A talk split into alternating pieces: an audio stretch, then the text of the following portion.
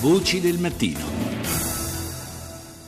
Do il buongiorno al nostro primo ospite di oggi, che è il professore Federico Cresti, docente di Storia e Istituzioni dell'Africa all'Università di Catania. Professore, buongiorno. Buongiorno a tutti.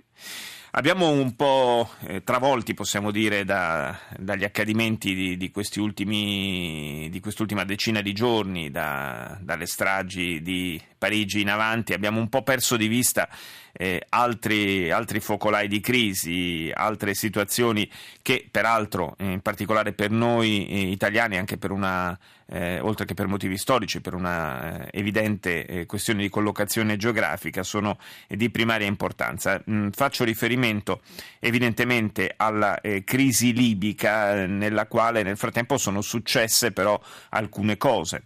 C'è stato il passaggio eh, di consegne fra eh, i due eh,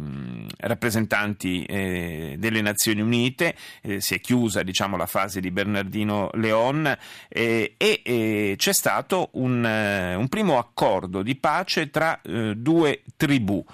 quella dei Tebu e quella dei Tuareg. lo sottolineo perché il ruolo delle tribù e il loro eh, appoggiarsi all'una o l'altra fazione, cioè Tripoli e Tobruk, eh, nell'ambito di questa crisi ha un peso rilevante nel, nello scacchiere libico. Certo, senz'altro. Quest'accordo, da quello che sappiamo da, dalle notizie della stampa, è stato sottoscritto grazie all'intervento del governo del Qatar, che è pesantemente presente nella crisi ormai da diversi anni. Io però mh, vorrei dire che mh, parlare di tribù nel caso dei, te, dei Tebu e dei Tuareg non è, non è assolutamente preciso come, come termine, nel senso che sia gli uni che gli altri sono di fatto dei raggruppamenti etnico-linguistici al loro interno poi suddivisi in diverse tribù secondo le localizzazioni, le, le, origini, le alleanze, eccetera, eccetera. In linea generale è molto difficile, a mio parere,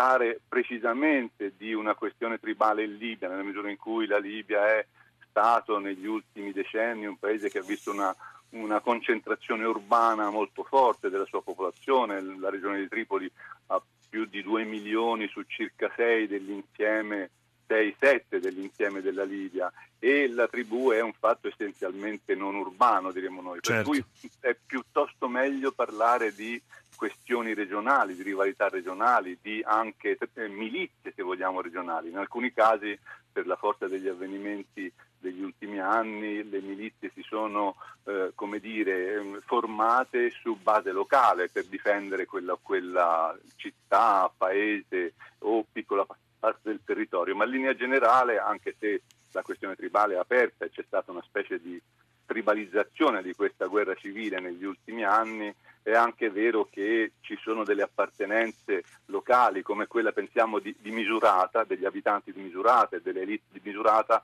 e Misura, non si può parlare di tribù nel caso di Misurata, è una collettività diciamo così, urbana, storicamente formata da diverso tempo in una città molto importante della costa, ma che non funziona, diremmo noi, su base tribale, ma su base di alleanze tra famiglie e così via. Ma può essere un modo eh, più efficace di costruire un eh, percorso di pacificazione quello di procedere come è stato fatto in questo caso eh, attraverso la pacificazione di singoli gruppi etnici e, e corrispondenti milizie?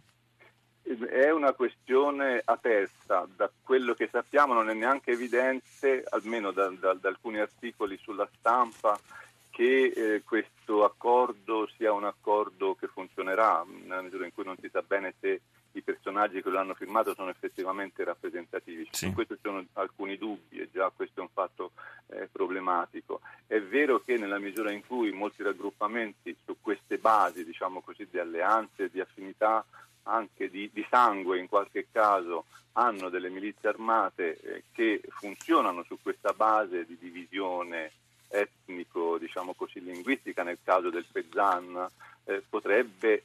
la questione potrebbe essere portata avanti eh, in questo modo, attraverso degli accordi parziali, dice lei giustamente, perché questo accordo riguarda soltanto la regione più meridionale della Libia. C'è un fatto storicamente rilevante che dobbiamo tenere presente, che la Libia nella sua formazione naziona- diciamo, nella sua formazione storica è composta da una maggioranza araba senza dubbio, ma poi al suo interno i berberi, per esempio, ber- anche i Tuareg sono berberi, ma certo. i berberi noi li divisiamo poi per raggruppamenti, per sottoraggruppamenti se vogliamo, per cui i berberi delle montagne della, della Libia nord-occidentale, al confine diciamo così con la Tunisia, hanno una un rapporto diciamo, con lo Stato e con la storia recente che vede la loro richiesta di autonomia, di riconoscimento linguistico, eccetera, eccetera. Anche i berberi sono a loro volta suddivisi al loro interno secondo le località in raggruppamenti che noi spesso chiamiamo tribali. Però sì, e tra l'altro, tra l'altro, professore, queste sono eh, delle, diciamo, delle, questioni anche transnazionali, perché poi i berberi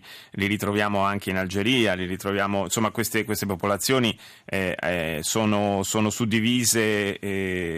eh, al di qua e al di là dei confini nazionali, quindi questo in qualche misura complica ulteriormente anche il quadro. Io comunque la ringrazio per il momento e per la sua